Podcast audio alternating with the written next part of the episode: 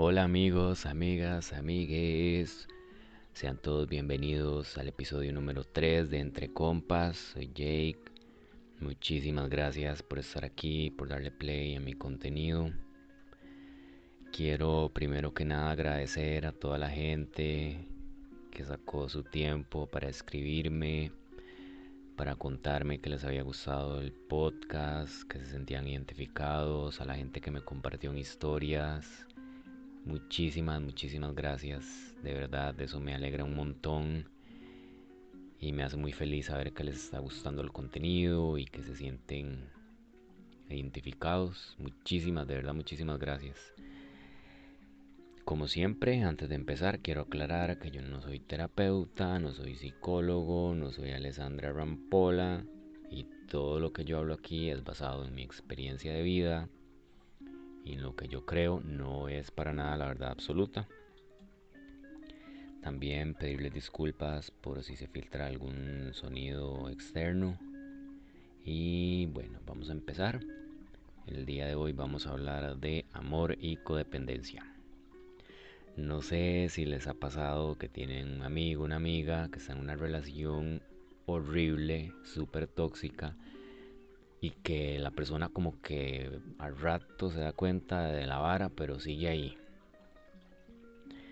O que ustedes tal vez conocen a alguien que les parece maravilloso, pero que súper rápido ya usted empieza a notar como varas que ya no le gustan o en algunos casos banderas rojas. Y también usted empieza a minimizar esas cosas, empieza a hacerse el mae hasta que ya pasa un tiempo y ya usted está en una relación hediondísima, no se dio cuenta ni cómo.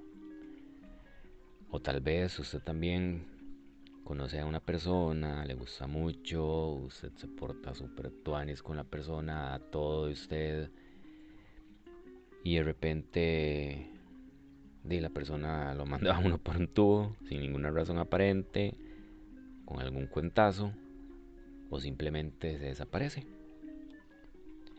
Y ahí empieza una etapa que aquí en Costa Rica le decimos la come mierda, que es donde se la pasa súper triste, llorando, oyendo música cortavenas, mae, sintiéndose súper mal, recordando todos los momentos bonitos, solamente los momentos bonitos, que pasó con el cerote y olvidándose que al final di pues el ma era eso, un cerote. Y un día usted se despierta sintiéndose peor porque ayer se pasó de tapiz y le mandó un mensaje diciéndole que lo extrañaba, que lo quería, que volvieran. Y lo peor, el mae ni le contestó. Y cuando ya pasan unos meses y usted ya se está empezando a sentir mejor, conoce a otra persona que también promete y de repente pasa lo mismo.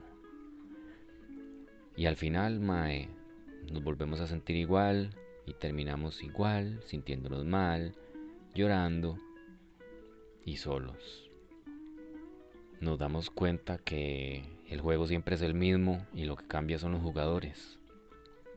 Empezamos a normalizar la vara de que el amor no existe o de que el amor duele o, o de que así es la realidad.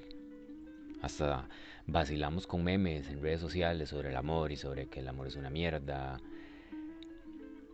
Y llega el momento en el que uno llega a pensar, mae, ¿qué está mal conmigo? Y en realidad llega uno a sentir que hay algo mal con uno, porque en realidad el único lo único que hay en común entre todas esas relaciones de mierda es uno. Y en realidad sí. O sea, sí es uno. Sí es uno el que no está mal, pero sí hay algo en uno que se llama codependencia. Y es que gente, aunque suene a teoría de conspiración, nosotros desde que estamos pequeños, se nos empieza, bueno, la sociedad le gusta, y nos empieza a programar para que seamos codependientes. Por ejemplo, vea usted las películas para niños, las de, de ya ustedes saben de dónde. Generalmente es una huila que está, bueno, que es una princesa que está pasando por un momento mierdísima, ya sea que es una sirvienta o que está viendo con una madrastra que es una, una rata. Y de repente aparece un mae, se conocen, se enamoran inmediatamente, se conocen en la mañana y en la tarde ya están, nos casaremos mañana temprano. Y entonces todo el final de la película es que los dos maes se casan y fueron felices para siempre. Entonces todo es como el, la meta de todo y la solución a toda la vida es encontrar a alguien y casarse. Ahora pues ya no se ve tanto como este tipo de películas o ya es menos, porque ya mandaba huevo, ¿verdad? Pero vea por ejemplo las novelas o las películas románticas, la misma vara, puro drama, un culto a ese amor que todo lo aguanta, que todo lo sufre, mae. Llega uno a pensar en realidad que para, para querer o para amar o, o que el amor es un sufrimiento eterno, mae. Y así es el amor.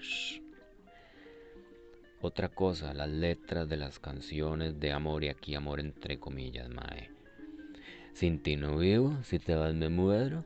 Te necesito, sos el aire que respiro. Maes, yo hace un tiempo que estaba conviviendo con otras personas y estas personas escuchaban siempre, todos los días, una emisora que era 80% Romeo Santos y 20% Daddy Yankee, este, Maluma, que Natina Tacha Mae, yo no sé si ustedes han escuchado las letras de Romeo Santos. Primero, o sea, cómo ese Mae es tan famoso y, le dan tanta bola, Mae, con esa voz, Mae, que es esa voz. Mae, las letras de las canciones. O sea, el Mae tiene una letra, bueno, una canción que literalmente dice que si vos me dejas, yo voy y me mato y te aparezco como fantasma todos los días y que te atormento y que no sé qué. Y uno es como, Mae, ¿qué es esa mierda? Ma, esa hora debería ser prohibido, ma, esa música debería ser prohibido. Si se le puede decir música, ¿verdad? Ma, lo siento por si a alguien le cuadra el mae, pero. Pero. Mm, mm, bueno. Generalmente, bueno, y casi siempre. Esto de, de, creer, bueno, de la, de la codependencia en realidad es un patrón que viene de la infancia como les contaba en el episodio pasado, ¿verdad? Que nosotros repetimos patrones sin darnos cuenta. Por ejemplo, cuando uno es un niño pequeño, ¿qué espera uno de la mamá? Que, bueno, recibir afecto, recibir cariño, ese lado como tierno. Del papá espera protección, estabilidad. Y aquí voy a abrir un paréntesis. Como les dije la vez pasada, esto no es para atacar a nadie, para echarle la culpa a nadie. Recordemos que los papás también son seres humanos que vienen con sus propios traumas, sus propias heridas.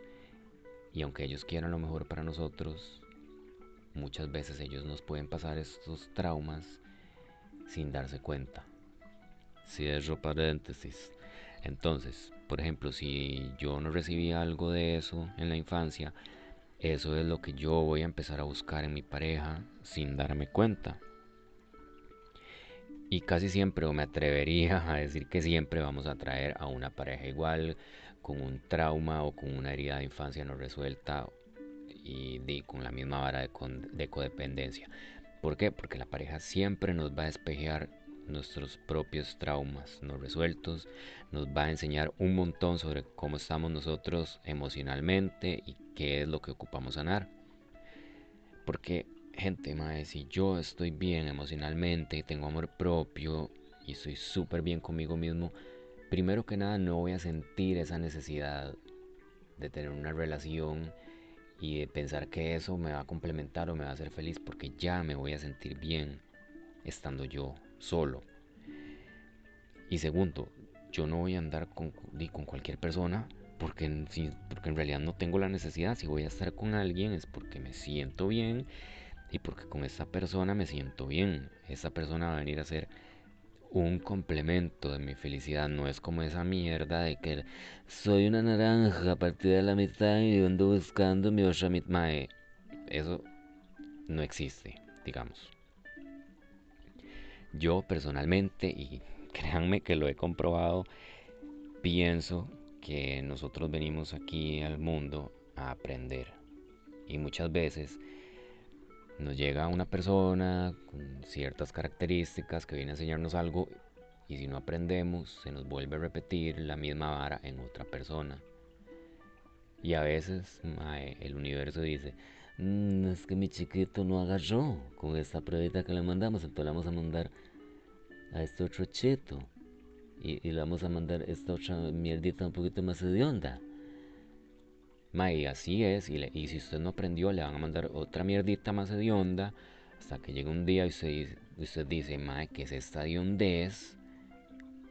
Y ya usted se da cuenta que, mae, que lo que hay en común entre todas esas relaciones hediondas es usted y que usted es el que tiene que empezar a ver para atrás y empezar a ver, mae, ¿por qué, por qué está pasando esto? Mae, empezar a ver como qué es lo que yo tengo que sanar. ¿Cuáles serían algunas señales de que, de que estoy en una relación de codependencia o, señales en sí de codependencia? Eso aplica para todo, para compas, para relaciones de pareja. Primero, necesito complacer y quedar siempre bien con todo el mundo.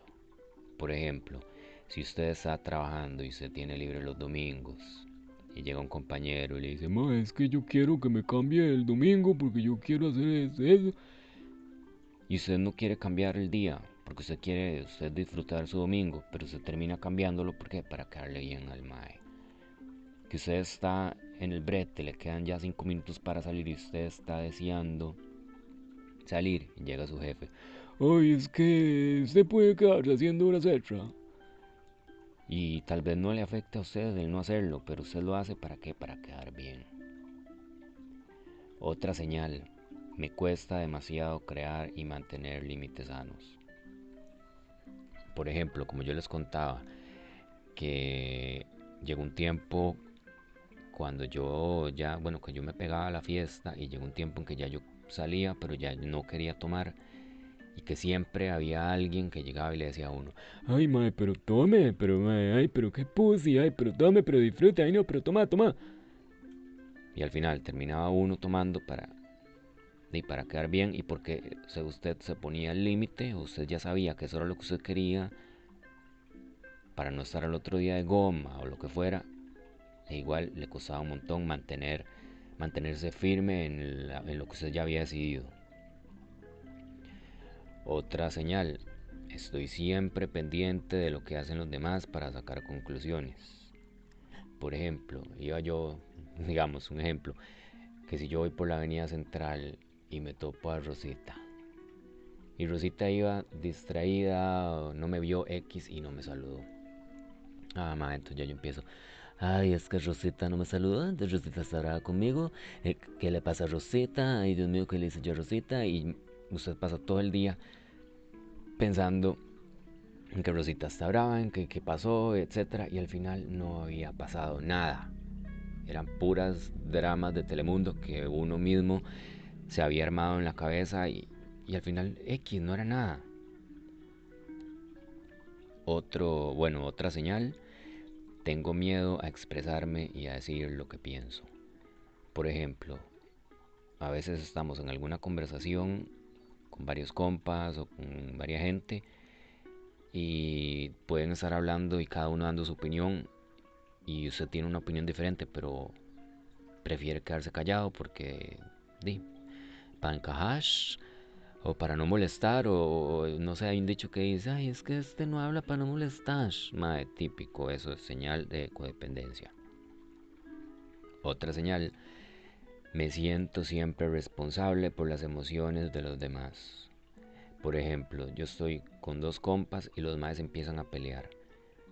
Entonces yo inmediatamente siento la necesidad de meterme y hacer algún comentario neutral o hacer un chiste o desviar la atención totalmente para que para minimizar eso que se están diciendo o para salvar la situación. Otro ejemplo, un compa me llama y tal vez tiene un problema y el mae solo quiere desahogarse conmigo, pero donde el mae me cuenta la vara, yo inmediatamente siento que tengo o que darle un consejo o que ver cómo le soluciono la vara. Otra señal, necesito siempre aprobación. Por ejemplo, como yo les contaba también en episodios pasados que cuando yo me quería hacer un corte de pelo diferente, tenía que preguntarle a un montón de gente antes qué, le parece, que, y usted cómo cree que me vaya a ver, y no sé qué. Y también cuando ya me hacía el corte, tenían que decirme que me veía bien, porque yo necesitaba que la gente me aprobara. Y lo mismo aplica para cuando usted se va a comprar ropa o cuando usted quiere tomar una decisión y usted siempre siente la necesidad de que otra persona venga y le diga si está bien o está mal. Otra señal, absorbemos el estado emocional de los demás. Está bien que si a mí un compa viene y me cuenta que la está pasando mal, que tiene un problema, está bien, por supuesto, yo sentir empatía, estar ahí para el MAE, ayudarlo en lo que pueda si el MAE me pide ayuda. Pero no es normal que yo, me, que yo trate de, de sentirme exactamente como el MAE se está sintiendo porque no soy yo el que estoy pasando por esa situación. Lo mismo que si el MAE se enoja con otra persona, yo no, no tengo que estarme enojando también con la otra persona. Como decimos aquí en Costa Rica, de la calentura ajena.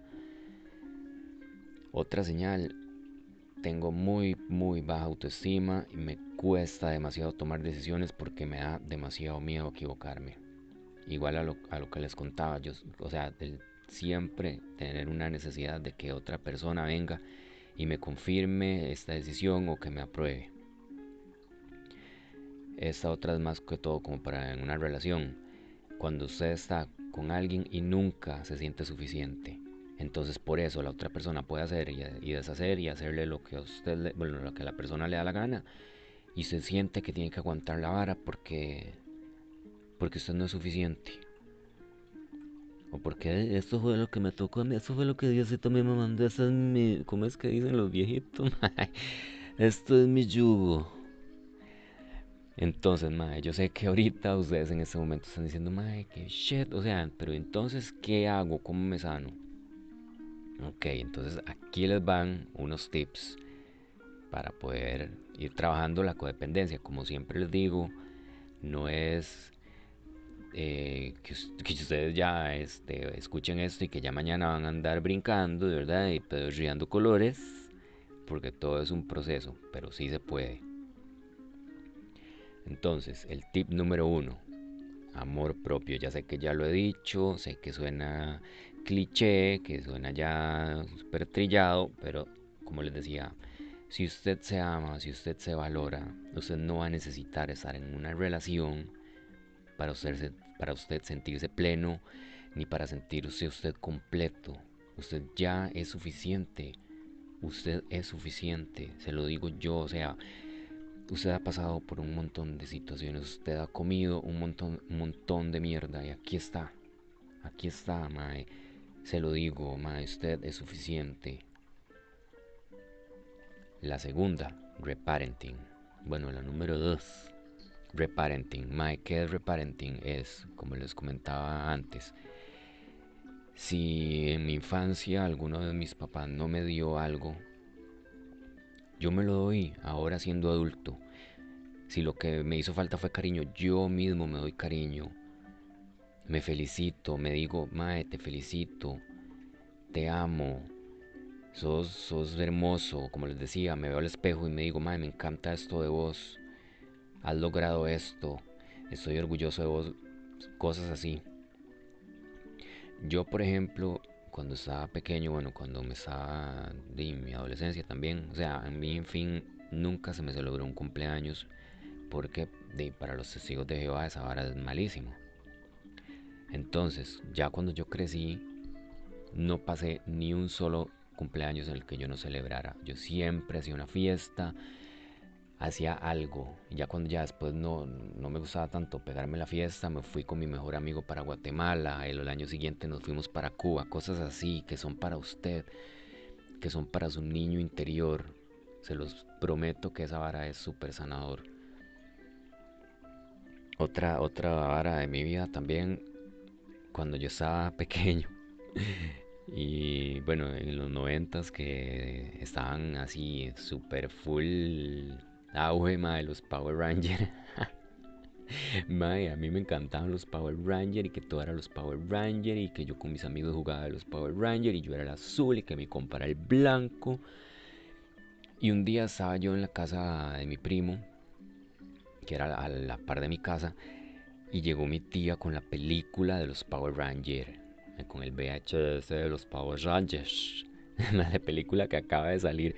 Entonces, mi primo y yo súper contentos, entonces vamos a verla. Pero digo yo, eh, voy a ir a decirle a mi mamá que me voy a quedar viendo los Power Rangers. Amiguito. Mae, si la casa era, era la par, pero bueno. la verdad es que entonces yo fui y, y le dije a mi mamá que yo me iba a quedar para ver los Power Rangers. Entonces, en mi casa siempre habían testigos de Jehová, siempre. Entonces estaba este Mae, Saúl, Mae, sí, me cago en Saúl, Mae. Y el mae empezó, hermano, los Power Rangers son satánicos. Estos inducen a la violencia y inducen al satanismo y no sé qué pichas, mae. Se inventó así este señor. Entonces no me dejaron ir a ver los Power Rangers y nunca los vi. Entonces, ¿qué hice yo? Y esto lo hice hace poco. Busqué la película. La película es exacta, la primera, la que salió en los noventas. Y la vi.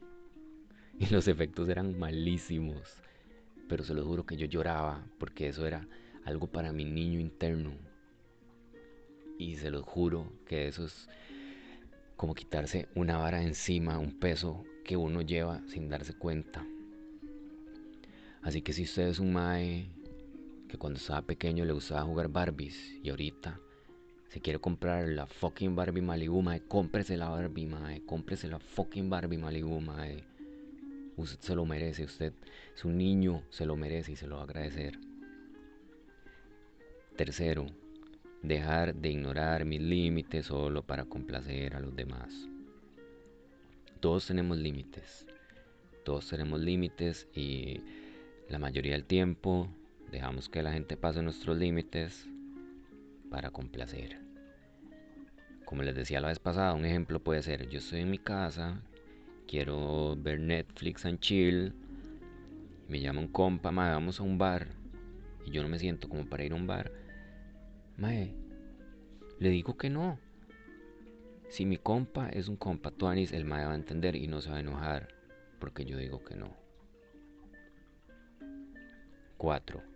Dejar de buscar la aprobación de los demás. Como ya lo mencioné, eso de, estar uno tal vez queriendo hacerse algo en el pelo o queriendo comprarse algo, queriendo tomar una decisión, no necesitamos la aprobación de los demás.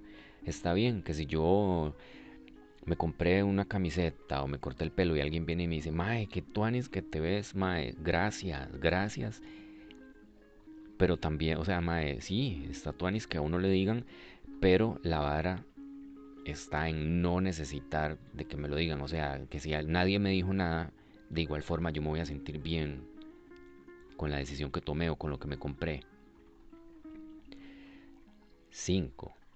Dejar de callar mi voz para evitar conflictos. Y eso a mí me pasaba un montón, por ejemplo, si yo estaba en, un grupo de, de, de gente, alguien soltaba como un comentario machista y a veces hasta homofóbicos. Y, y, la mayoría del tiempo yo me quedaba callado porque tenía miedo de, de, de, alzar mi voz o de, o expresar que, que, yo sentía diferente. Si usted está en un lugar seguro, porque obviamente tampoco es que usted va a ir a andar buscando pleito y, poniéndose en riesgo, pero si usted está en un lugar donde usted puede hablar, hágalo, hágalo. 6 convertirse en su mejor amigo. Como ya les había dicho, ¿quién va a estar ahí para usted siempre, las 24 horas y toda su vida? Usted. Quiérase, consiéntase, haga las cosas que a usted le gusta, hágase la comida que a usted le gusta, dígase varas lindas en el espejo. Celébrese usted sus logros por más pequeños que a usted le parezcan. Por ejemplo, si usted se puso la meta de levantarse temprano, y se levantó temprano, mae, felicítese. Felicítese, mae, te levantaste temprano, que tú, Ani, estoy orgulloso. Por cualquier cosa, por más pequeña que usted la, la sienta, al usted estar en ese mood, usted le va metiendo a su cerebro la idea de que usted está ahí para usted, de que usted es su prioridad.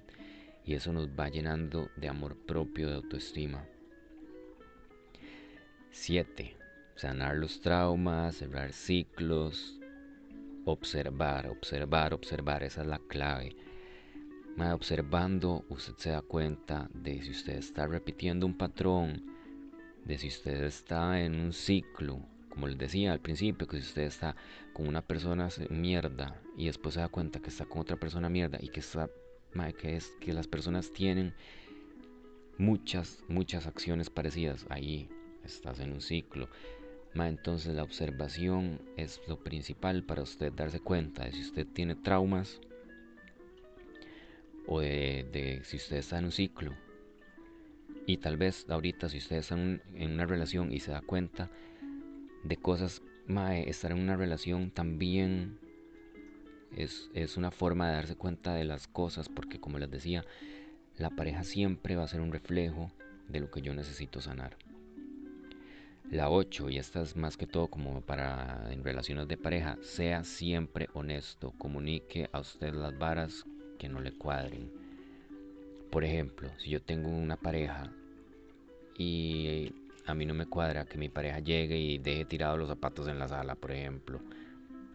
Yo no puedo esperar que mi pareja, bueno, a menos de que su pareja sea Nostradamus, yo no puedo esperar que el mae adivine que a mí no me cuadra que deje los zapatos ahí. Entonces, ¿qué es lo que pasa? Si yo no digo nada, el mae va a seguir haciéndolo. Y si yo me quedo callado, yo me voy a ir tragando como esa vara y me voy a, ir generando como un resentimiento y al final qué va a pasar, va a llegar el día que usted va a explotar y lo que va a explotar es pura mierda. La 9. Respetar la privacidad del otro y saber que cada uno tiene una vida propia. Mae, sorry si alguien lo hace, pero, o sea, para mí eso de que yo dejo que me revisen el celular porque no tengo nada que ocultar, mae, o sea, yo siento que no, o sea, si usted tiene su celular, usted tiene sus propias varas, si usted tiene su privacidad, no es que usted ande ahí texteando con otra gente o haciendo varas, no importa, o sea, nadie tiene que estar revisándole su celular. Para mí, estar revisando el celular de otra persona es andar buscando varas y no estar confiando. Lo siento, amigo, lo siento. Otra vara, cada uno tiene su propia vida, cada uno tiene sus propios compas. ¿Cómo es eso de que, de que y eso es demasiado común, que si el novio es rockero, ya de repente la otra persona también es rockera y ya yo soy rockero también y que solo oigo esta música. Y, nos convertimos como en una copia de la otra persona, o sea, eso no está sano, Ingrid. En realidad, en una pareja son dos personas por aparte compartiendo su felicidad con el otro, pero no es como que usted se vuelva una entidad. Y la 10 es estar consciente de que si usted va a estar con alguien es para estar bien, para estar tuanis, para estar en paz. Qué pereza, o sea, qué sentido tiene usted estar con alguien simplemente por no estar solo pero va a estar viviendo un infierno y una mierda. Y yo sé que eso viene también de, muy atrás, que, que antes los viejitos, que qué lindo, se quedaron 300 años juntos. Pero usted se pone a escarbar o ver la vara, mae, el roco le da vuelta a la roca, o la roca era una manipuladora, o la roca, la, sorry, la señora, mae, aguantaba violencia, o el mae era un borracho, no sé. O sea, siempre son, eran unas historias horribles, pero simplemente se quedaban porque la costumbre, o porque el yugo, porque esto es lo que Diosito me mandó. No, mae, o sea, si usted va a estar con alguien es para estar en paz y estar tuani, si no, no se haga usted esa vara. La vida es demasiado corta como para estar en una relación hediondísima, sintiéndose súper mal y haciendo sentir a otra persona súper mal no, no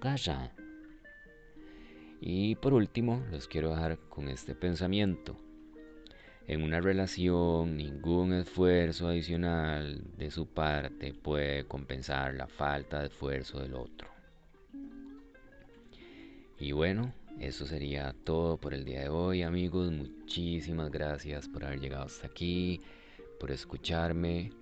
Espero que, este episodio les sea de, de mucha ayuda.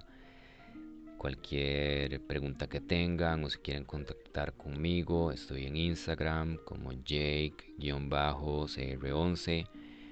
Me encanta, de verdad, me encanta leerlos. Y de nuevo, muchísimas gracias a todos los que me escribieron, los que me contaron que habían escuchado el podcast. De verdad, muchísimas, muchísimas gracias.